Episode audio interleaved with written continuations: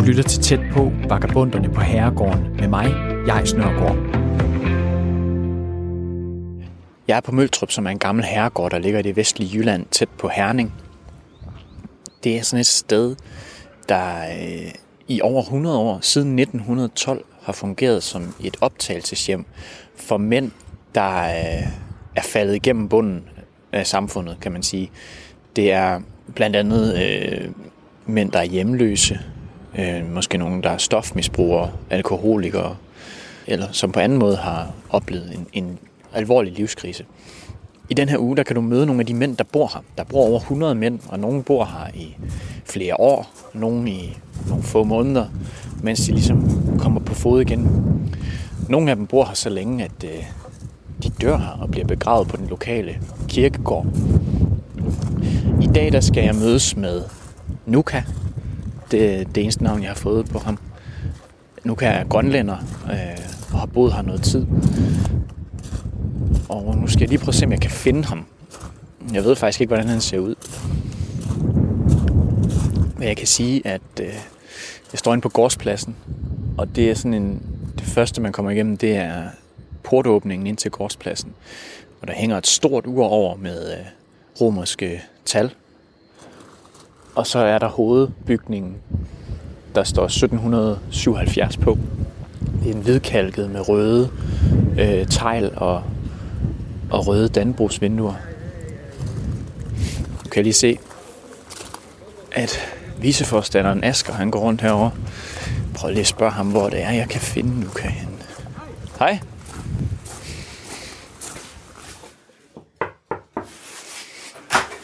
Hej. Hej.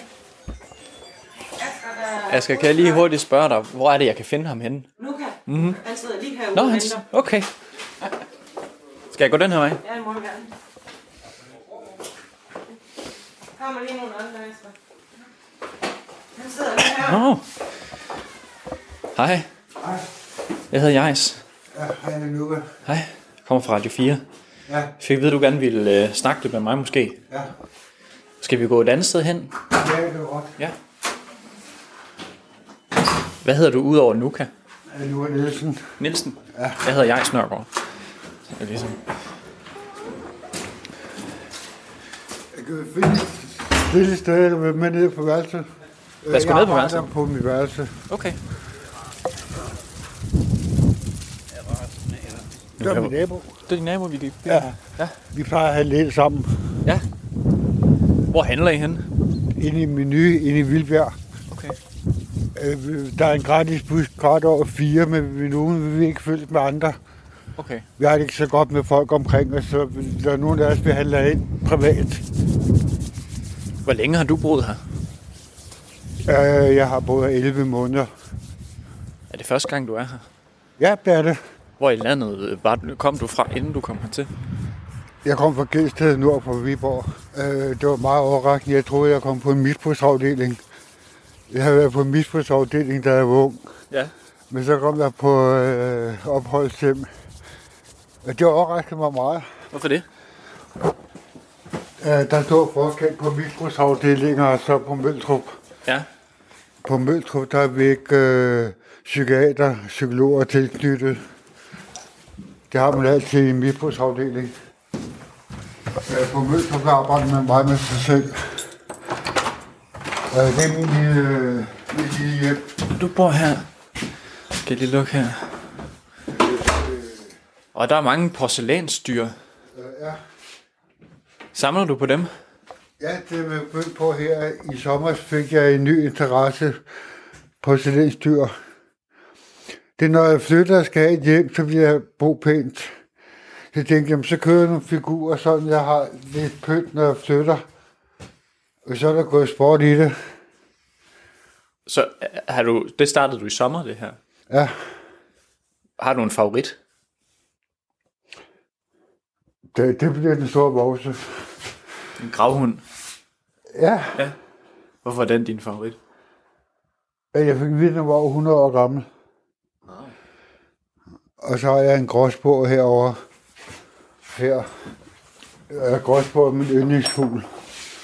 Okay. Og den er så strækket pæn, den der. Så har jeg 3D-figurer. Nefertiti er printet ud. Hvad siger du? Undskyld. Nefertiti er printet ud på Møltrup. I en, en 3D-printer? Ja, og derovre der er en avatar. Må jeg tage den op? Ja, der er en kvinde med hale. Det er ikke alle, der har en kvinde med hale. Det er, sådan, det er den fra filmen Avatar, sådan en blå dame. Ja. Har du, har du selv malet hende? Nej, jeg købte den. Han er, han er taget sig tid til at håndmale den.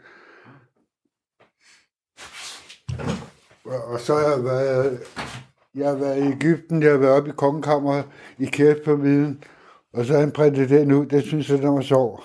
Også en Ægypter. Det er sådan en, øh, en lidt, lidt uhyggelig dødningehoved med, med sådan faraos øh, Ja. ja. krone på. Ja, Ja. Hvor mange, hvor mange figurer har du her over samlet? 70 og Over købt siden i 70. sommer. Hvor køber du dem henne? Genbrugsbutikker. Og du siger, De er alle sammen fra genbrugsbutikker. og du, siger det, du, du køber dem sådan, så du har noget, noget pænt til dit, øh, til dit hjem. Ja. Øh, jeg har ikke noget hjem. Hvad med det her rum her? Jamen, jeg kan ikke blive boende. Øh, Jeg kan ikke have så mange folk omkring mig. Hvorfor? Jeg er bange for at have folk omkring mig. Jeg er bange for fremmed. Jeg er ikke bange for at blive interviewet, Okay. men jeg er bange for, når folk kommer tæt på mig. Jeg får beroligende medicin for at holde ud at være her. Så du må lige sige til, hvis det bliver for, for intenst med mikrofonen. Den, den kommer lidt tæt på jo. Hvad vil gøre ingenting? Men ellers så skal du bare sige, at vi skal holde pause, ikke? Ja. Førhen, du sagde, at du øh, havde været på misbrugshjem før. ja. Hvorfor? Faktisk på grund af psykoser. Øh, I 84 var jeg på misbrugsafdelingen første gang. Jeg kommer ud fra Vøre i Hvidovre, og det er en ghetto. Der er vi let til stoffer, og vi, vi var en masse bistandsklienter dengang, der drak og røg sammen, og tog LSD og spiste svampe som gale. Så øh, vi, var, vi var en del hippier. Jeg har røget has siden 1973. Øh, kom på Christiania dengang, der gik jeg i skole.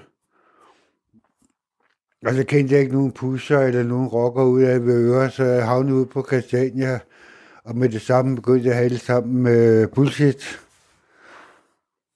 Og de tog godt imod mig, når jeg kom på Christiania. Jeg havde masser af penge. Så, så jeg lærte at komme på Christiania som barn. Så det var der, det, det var som barn, det startede.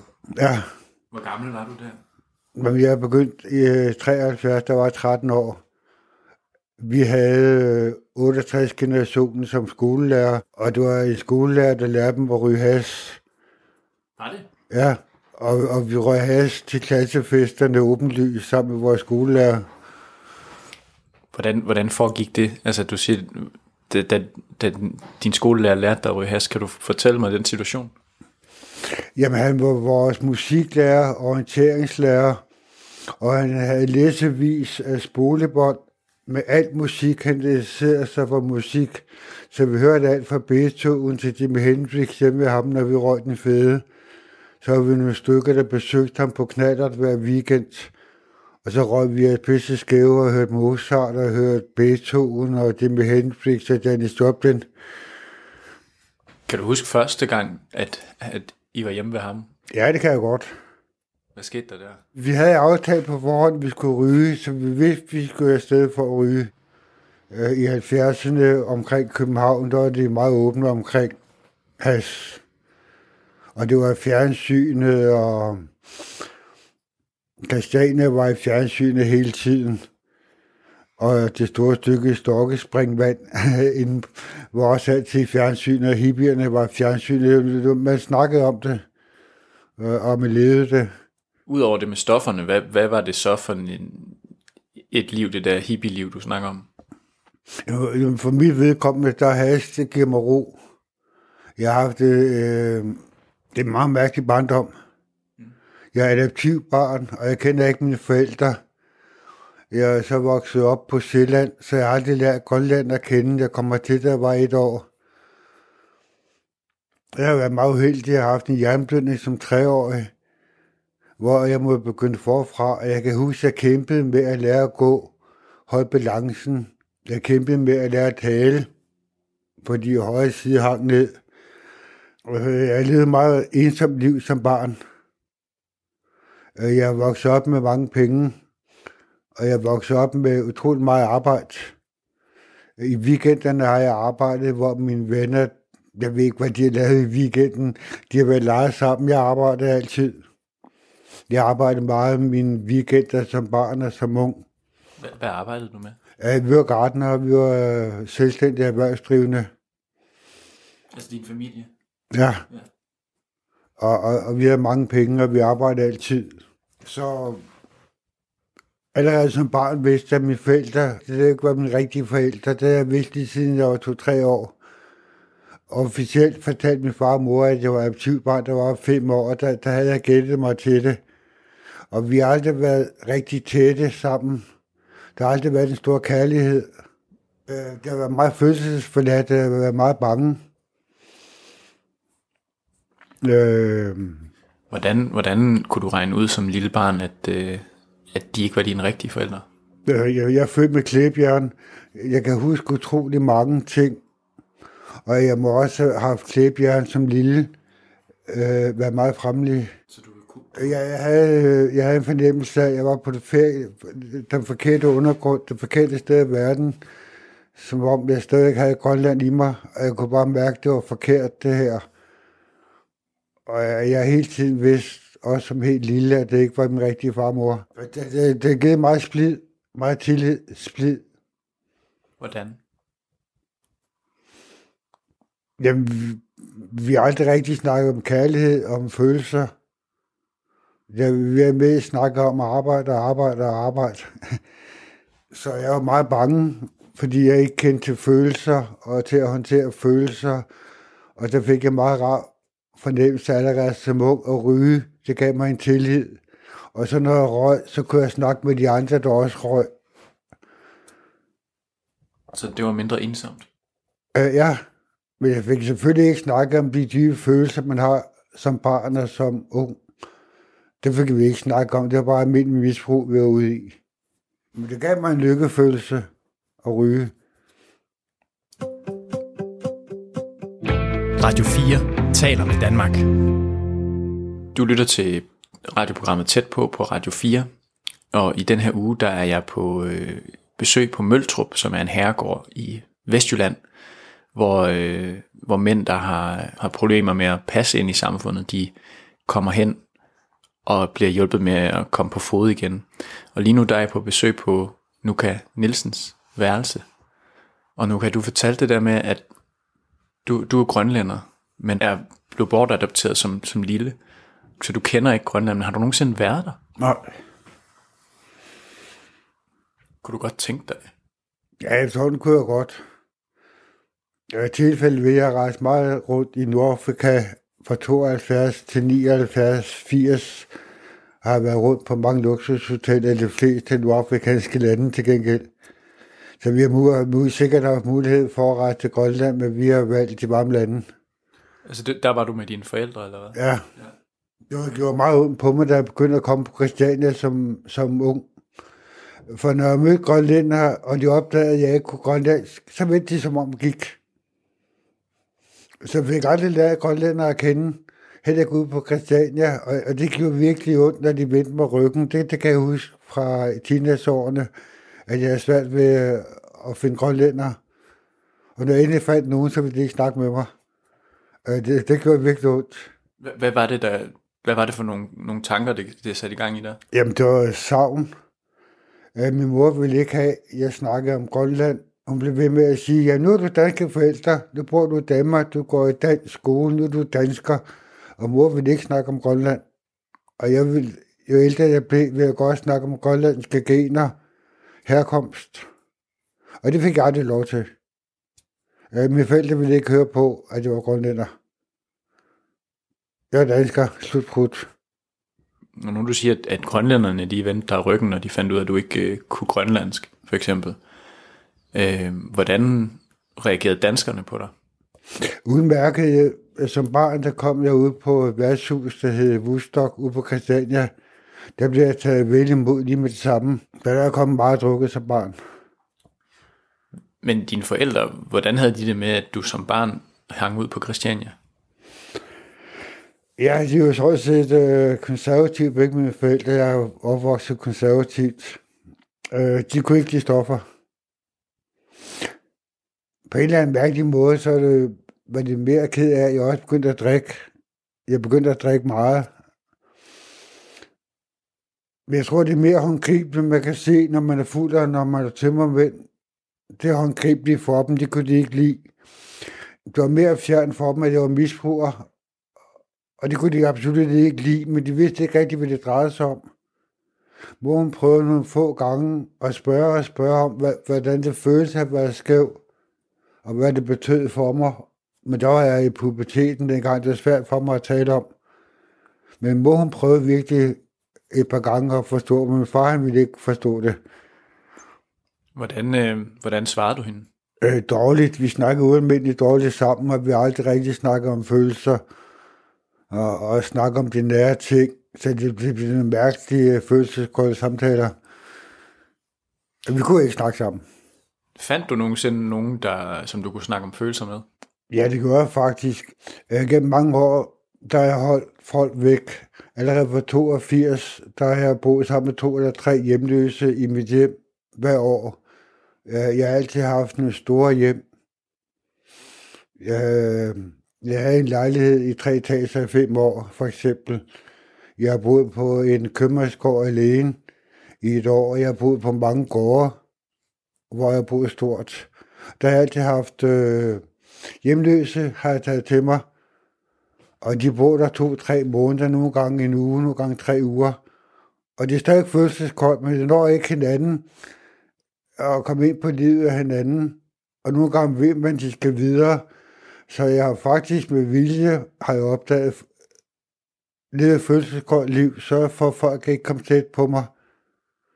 Og det kan man let gøre med alkohol og med stoffer flygte. Hvorfor tog du dem ind? Øh, jeg har altid haft flere penge end mine venner. Jeg har flere penge end bistandsklienter og hjemløse. Og, og det har været nære for mig at hjælpe folk, der ikke har det godt. Det har jeg gjort lige siden jeg var pur ung. Hjælpe andre. Hvorfor, hvorfor har du haft flere penge mellem hænderne end de andre? Øh, jeg er vokset op med mange penge, og en af de ting, far og mor trods alt har lært mig, det er at passe godt på mine penge.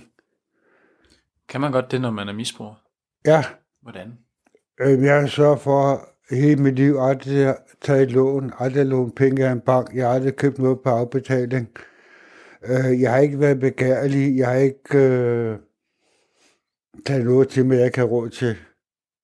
Altså gennem hele mit liv, der har jeg aldrig skyldt folk en krone. Hvordan, hvordan har du tjent dine penge? Hvad har du haft? Hvad for et arbejde har du haft? Jamen, det er utrolig mange år siden, jeg arbejdede. Jeg arbejdede som programmør øh, fra slutningen af 70'erne og 3-4 år frem.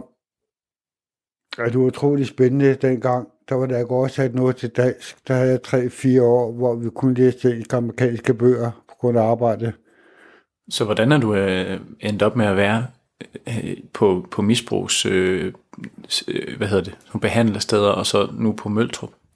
Jeg vil benytte mig meget af misbrugsafdelinger og psykiater, for de kunne fortælle mig, hvordan jeg kunne vende og dreje mine psykoser og mine tvangstanker.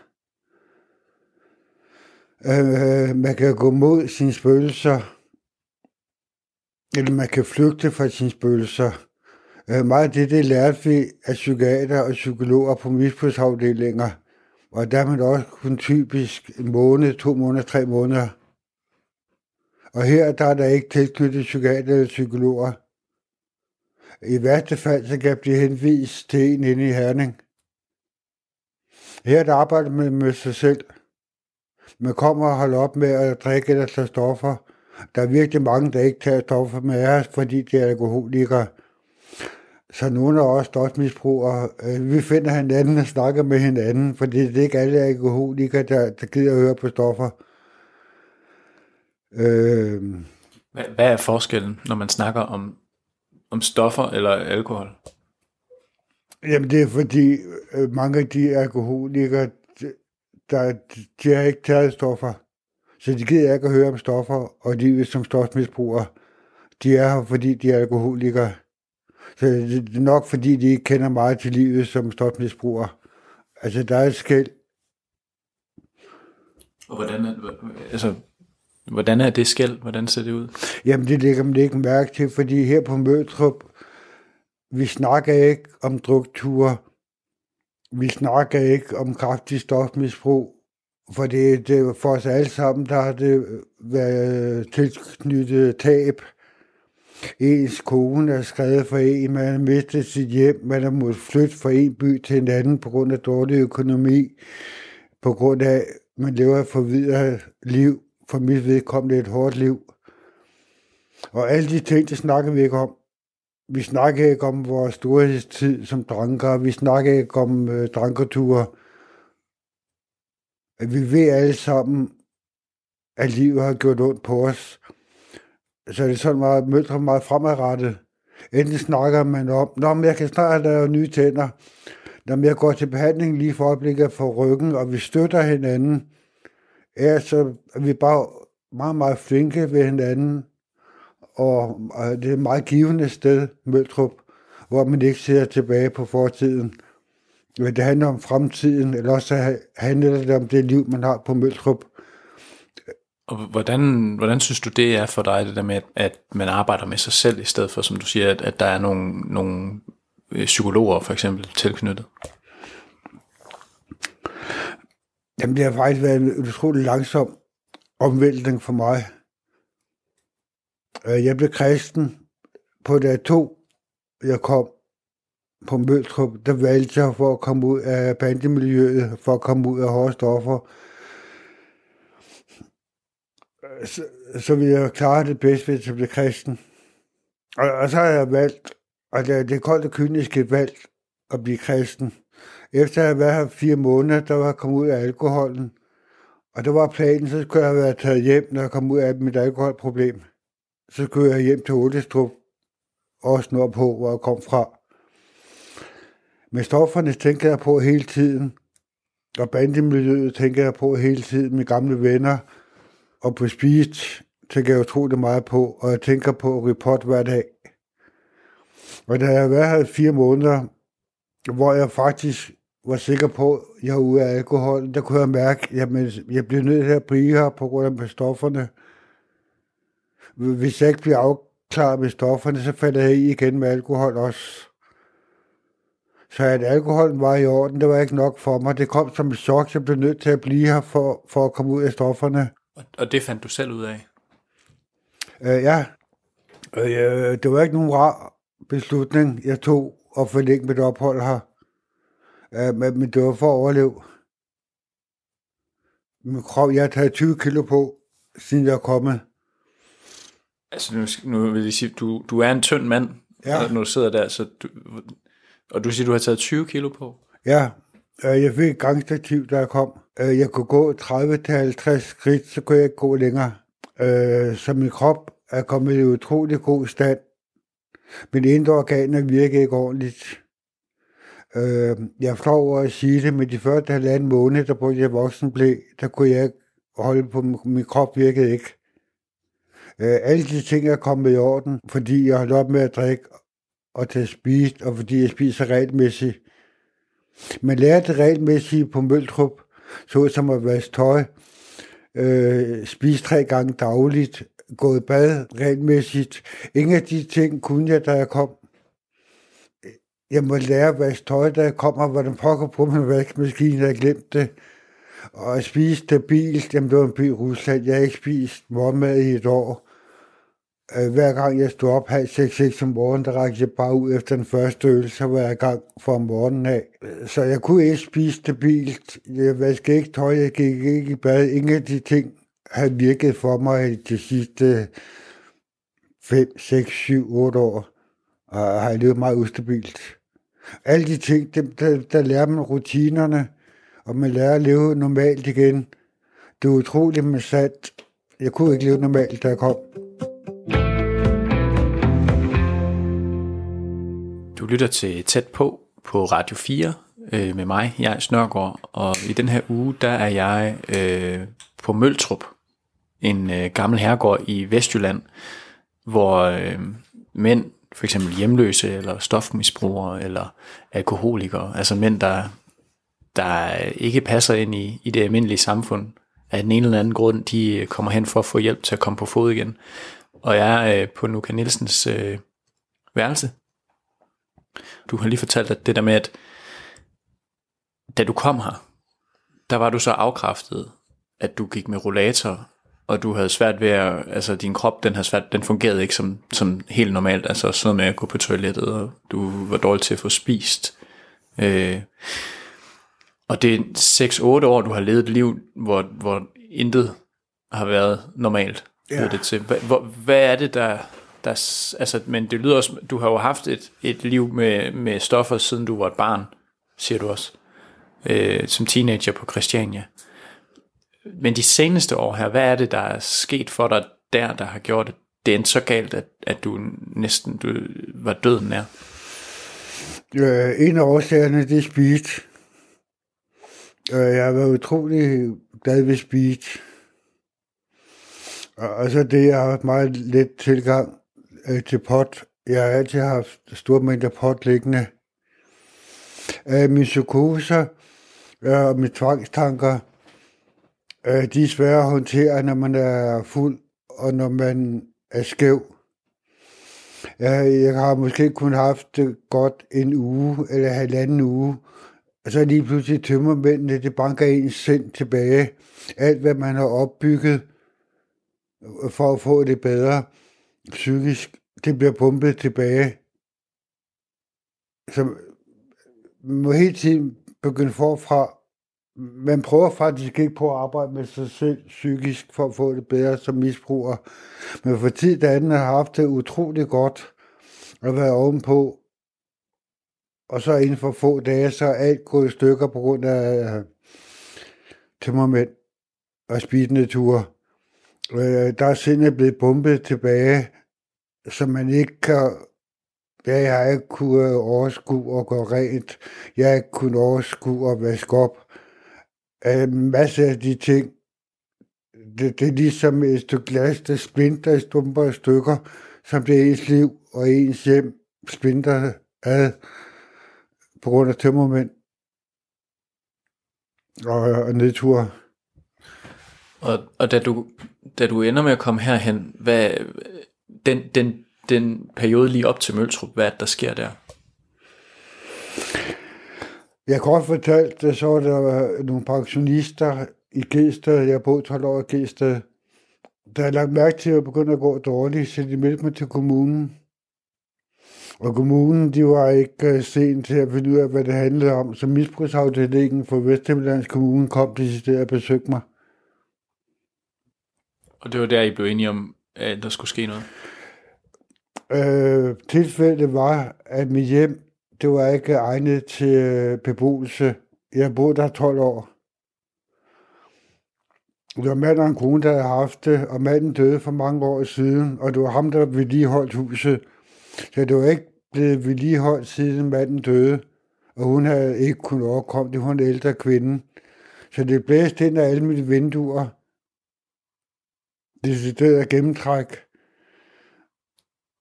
Og øhm, en af vaskene virkede ikke, og jeg havde kun en vask, der virkede, det var ude i køkkenet. Og til sidst, så gik toilettet også. Og så samtidig med, at jeg ikke kunne rydde op og ikke få vasket op. Øh, det var direkte ubeboeligt mit hjem.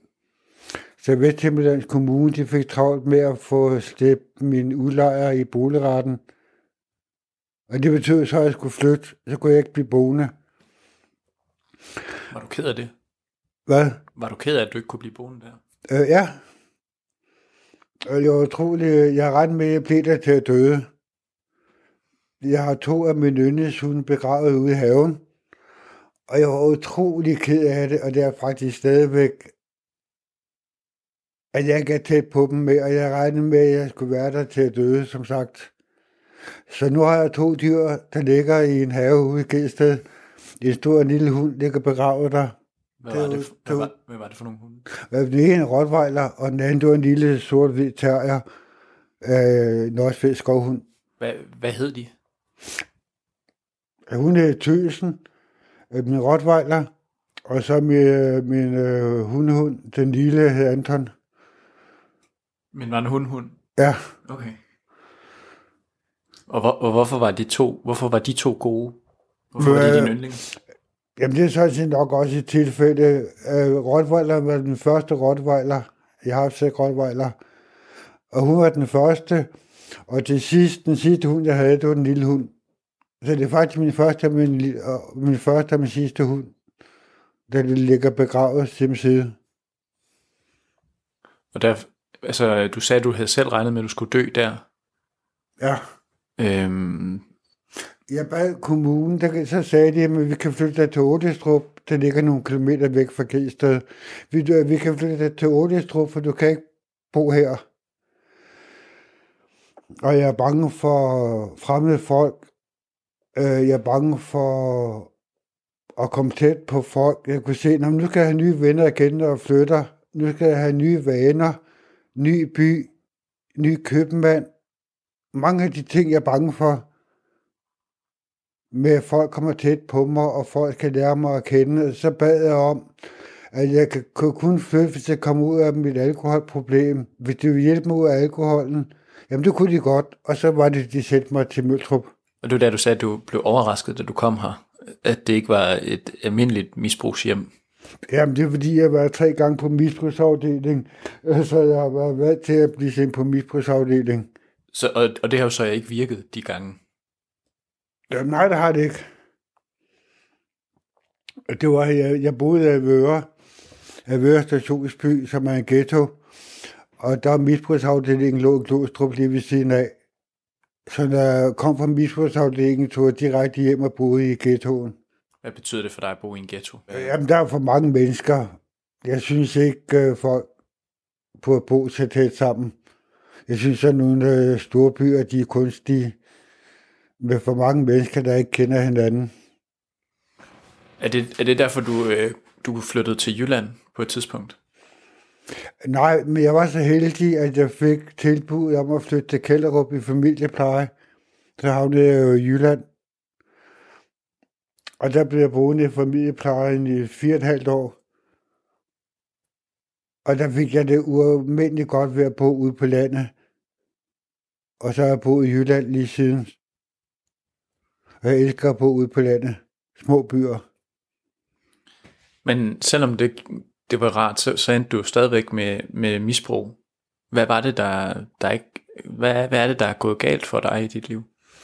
Øhm, jeg har haft det godt med at være tilknyttet Helsinges. Gennem alle årene har jeg haft tilknytning til rocker. Dukket sammen med, taget stoffer sammen med, lavet indbrud sammen med, slås sammen med. Jeg, jeg snakkede med en grønlænder, der boede her. Det at leve på kanten, hvor man leger med liv og med død, og med mange penge, få penge. Øh, det at leve på kanten, det er enormt livsgivende. Det adrenalinkick, man kan få ved at leve et hårdt liv. Ja, det lyder godt nok mærkeligt, fordi det har været med slåskampe, slåskampe med knive, øh, overfald, tæskehold. Men det, for mig har det været utroligt spændende. Og jeg har kunnet holde til det. Jeg er blevet slået ned mange gange, og så har jeg bare fortsat dagen efter med at leve kriminelt. Så, så er der det ikke taget hårdt på mig. Jeg er blevet slået ned, jeg ved ikke hvor mange gange. 50 gange, 30 gange, jeg ved det ikke. Så, så nu er der også været nogle hårde gutter. Vi, vi kan klare øh, tømmermændene, misbrugende, tæskende, år ud, år ind. Og vi finder jo sammen. Også, øh, der er en bestemt type. Vi finder hinanden. Og den bestemt type, altså det er dem, der kan holde til nogen, der er, tykhudet. Øh, ja, det er ikke nok bare at komme og sige, at man var i fængsel en gang. Tre, fire gange i fængsel. Mistet øh, sin frihed mange gange. Levede måske mange år som krim, øh, kriminel eller hjemløs. Øh, man kan jo, det, den krig, jeg havnet sammen med, vi, vi, vi har været ude i, i alt muligt i, i 20-30 år, har vi levet et hårdt liv. Og vi, vi, jeg tror, vi har gjort det for spændingens skyld, og til dels for pengenes skyld. Med, med mest spænding. Så, så det, det, det er sådan, du har øh, sådan tjent til dagen og vejen. Det var, det var med kriminalitet, eller hvad? Ja. Ja.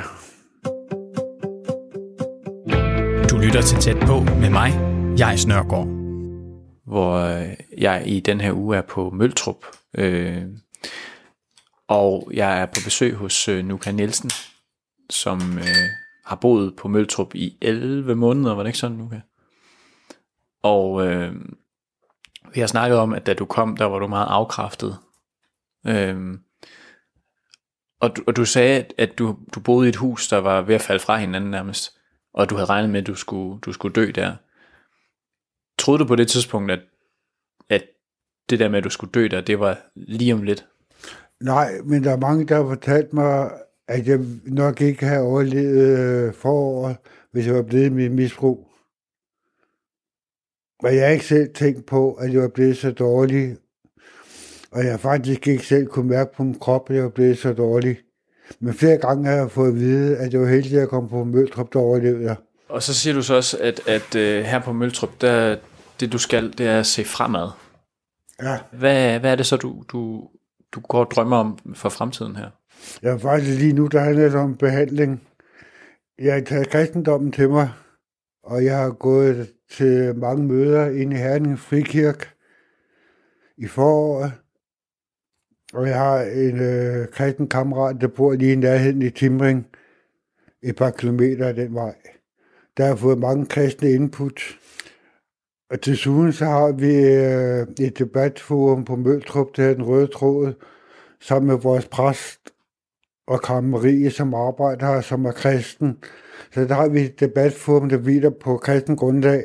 Man kan snakke om alt, og folk, som ikke er kristne, er velkomne til at komme også. Øh, det har givet en hel del. Og så går jeg til bibelkreds, hvor vi er nogle stykker, der mødes og samles, og gennem samtaler, religiøse samtaler, det, det, det har givet mig nogle mål, noget moral, og noget om at opføre sig ordentligt, og noget om at være et godt menneske og leve på en god måde. Det, det, det givet mig nok til, at jeg vil videre i livet ædru som kristen. For dig, hvis du skulle beskrive det at være kristen, hvad er det så? Ja, planen er, at når jeg kommer hjem, så vil jeg leve kristen liv. Uh, det betyder, at jeg ikke må have våben i mit hjem. Det griner du lidt af. ja, det er, for, det, det er jo fordi, at jeg ikke har våbentilladelse. Men det er noget, du har haft i, med tidligere. Ja. Uh, det betyder også, at jeg ikke må slås, når jeg kommer hjem. Uh, jeg var ude i utrolig mange slåskampe i hele mit liv. Og, jeg må heller ikke begå indbrud, når jeg kommer hjem. Og så er det jo sådan, at den går jo ikke, hvis jeg kommer hjem og møder med mine gamle gutter. Så siger jeg, nå, nu kan vi slås. Nej.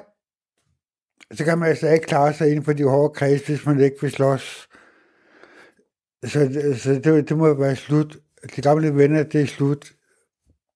Men alligevel også blevet 59 år, der kommer et tidspunkt, hvor man ikke ønsker at slås mere. Hvor man siger, at jeg har haft min slåskampe. Jeg har været nede og ligge mange gange. Og nu orker jeg det ikke mere. Jeg orker ikke at slås mere. Så, øh, så hvad, hvad vil du sige til de der gamle venner, når du kommer hjem? Jamen, folk kan have lov til at leve, som de vil. Og jeg ved, at mine gamle venner, de har det godt med at leve af kriminalitet, køre på motorcykler. Jeg synes, folk de skal gøre det, de er bedst til. Også, også selvom det er slås? Ja. Ja, det synes jeg. Jeg, jeg har bare valgt et andet liv, end det, jeg har kendt hele mit liv. Vi snakker om, at jeg var 58 år, da jeg, da jeg holdt op. Så jeg har trods alt troet på det i mange, mange år. Og det er jo det, mine gamle venner, de tror jeg stadig på, at det hårde liv, det virker. Og det virker for dem. Og flere af mine venner, de er virkelig rige på det grundlag. Så det må de selv om. Men øh, Jeg vil ikke lave om på dem. er, det ikke, er, det, er det ikke angstprovokerende at skulle lægge sit liv fuldstændig om i en alder af 59? Altså, det er holdt hårdt. Jeg har set mig selv som kujon, fordi jeg har valgt ikke at vi slås mere. Øh, som en kujon. Øh, ja, og det har godt nok holdt hårdt for mig. Men som kristen, så må jeg jo tage det til mig, at jeg ikke slås mere. Men inden for det miljø, jeg kommer fra, der er det der kujon, som fortjener at få nogle tæsk. Øh, det går ikke, når man ikke vil slås i det miljø. Ja, det har været utroligt hårdt for mig. Jeg har haft flere måneder, hvor jeg tænkte på, at nu kommer jeg til at leve som kujon. Og nu har jeg affundet mig med det, så kommer mit liv til at blive. Og så må alle kalde mig kujon, hvis de vil. I fortiden, der har det været det mest skrækkelige, hvis folk kaldte mig kujon, eller hvis det var rent for en slåskamp, som var også kujon. Det ville være det mest skrækkelige for mig, hvis man blev kaldt kujon. Men altså nu vil jeg sige, jeg, jeg synes jo, det lyder modigt, at du vælger det fra, hvis det er så svært at, at, at komme væk fra det miljø. Øh, jamen, det er det faktisk også. Øh, jeg får utrolig opbakning for, at jeg kom ud af min misbrug, at jeg blev kristen. Øh, jeg, jeg får stor opbakning på Møltrup. Når jeg kigger rundt i, i dit værelse her, så har du de her øh, figurer, du har samlet. Og så i din lampe, der har du også øh, hængt forskellige øh, medaljoner, kan man sige det? Ja. Altså halskæder med, med, med, sådan, med vedhæng i. Ja, Og de hænger sådan hele vejen ned langs din lampe her, sådan, så de, de, det andet er ligesom sådan, næsten sådan, kan man kalde det lysekrone. det er min uro. Det er din uro. Ja. Ja, Kan, kan de noget, tænker du, de der Nej. halskæder? nej. Det er Nej, jeg synes, det, det, var, det var for pynt. Mm. Øh, jeg har ikke levet pænt i, i ved ikke 8-10 år. Så da jeg kom her, øh, det betød meget for mig, at jeg pludselig lød pænt. Øh, så det, det har været en stor lykke for mig, at jeg bor pænt, for jeg har ikke boet pænt i over 10 år.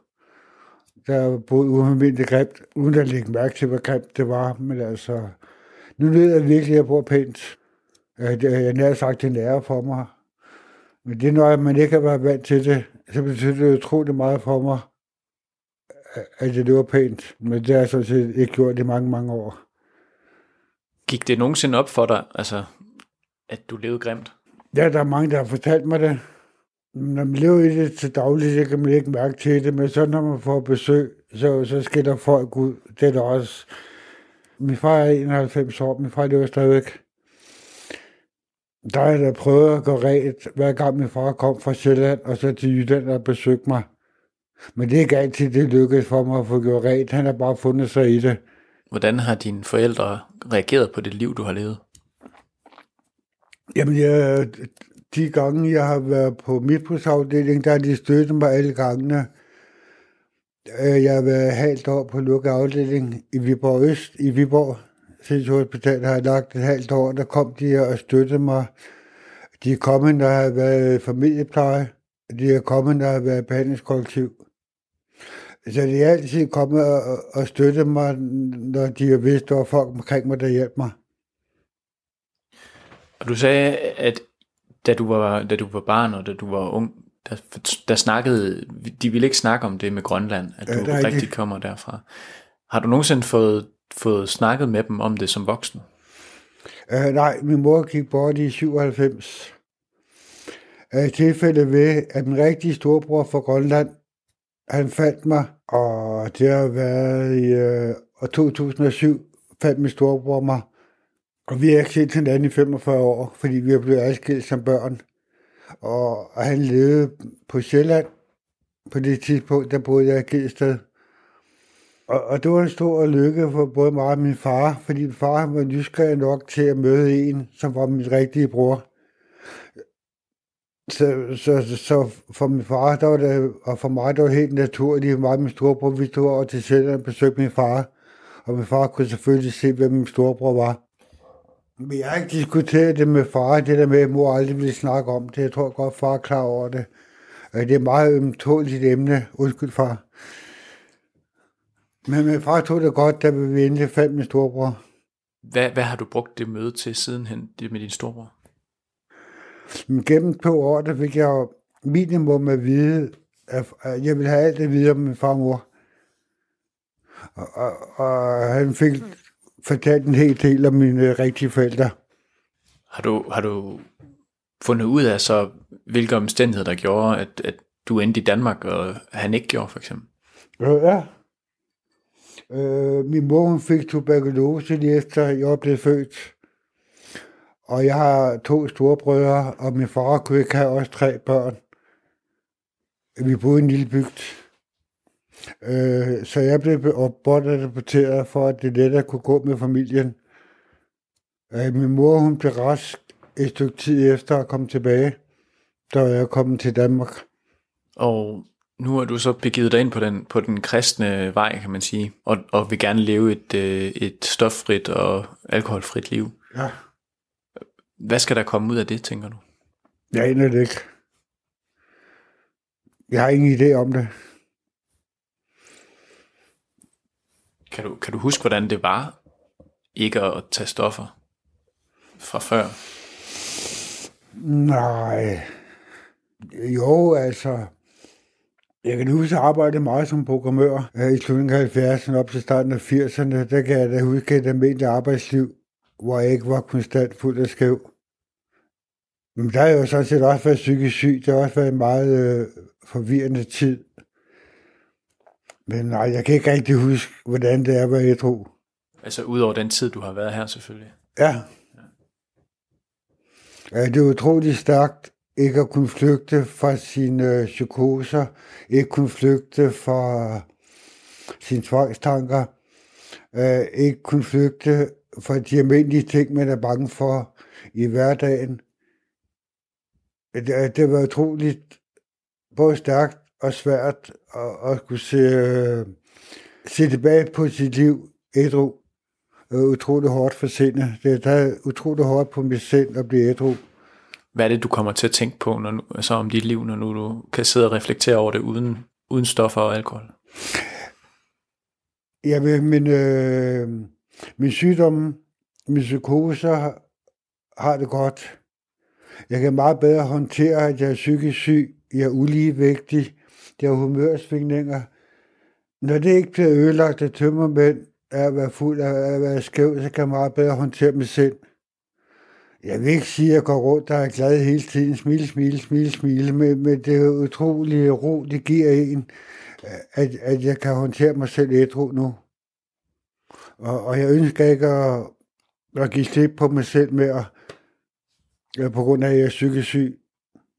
Øh, det giver mig simpelthen så meget at være ædru, at det bliver, det bliver nødt til at være resten af mit liv, øh, for at leve et godt liv. Men hvordan, du sagde, at det var meget hårdt for sindet. Hvordan har, hvordan har det været hårdt for dit sind i, i de her 11 måneder, du har været her? Jamen, jeg har jo taget en kovending. Næsten alt i mit liv har vendt sig om 180 grader. Ja, på, på, på alle punkter. Næsten på alle punkter har jeg ændret mig. Jeg, jeg har taget nogle små kampe, store kampe, halvanden måned, så er jeg kommet gennem et problem af mine tvangstanker. Og så arbejder jeg meget med min psykose, det har taget nogle andre måneder. Og lige så stille har jeg måttet arbejde mig gennem mit liv og, og se tilbage på, hvad gjorde sygdommene ved mig fuld ædru, når jeg var, havde tømmermænd, når jeg var oppe og køre med stoffer. Øh, der jeg hele tiden måttet bearbejde mig selv og min sygdom. Det, det er utroligt svært. Men så, når du så kigger tilbage på det liv der, du har levet med, med som du siger, med vold og med kriminalitet og med stoffer, sidder du så og for, fortryder det? Nej, det går ikke. Nej. Øh, jeg kan håndtere hårde kriminelle. Jeg kan slås med hårde kriminelle. Jeg har siddet og generet morder, kørt psykisk på morder, drillet morder, voldsmænd, folk, der har lidt adgang til våben. Og vi har drukket haft det så slås i mange, mange, mange år. Øh, man kan have en bestemt psyke for at kunne, øh, kunne holde det. øh, og ja, jeg har den psyke, øh, så jeg fortryder det ikke. Tror du, du kommer til at savne det, nu hvor du vil lægge livet om? Noget af sammenholdet gør nok. Men ikke at være forvirret på grund af druk, og ikke være forvirret på grund af tømmermænd, det kommer jeg ikke til at savne. Du har lyttet til Tæt på på Radio 4, tilrettelagt af mig. Jeg hedder Jej Snørgaard, og du kan genhøre programmet på vores hjemmeside eller i vores app, hvor du også finder alle vores tidligere Tæt på programmer.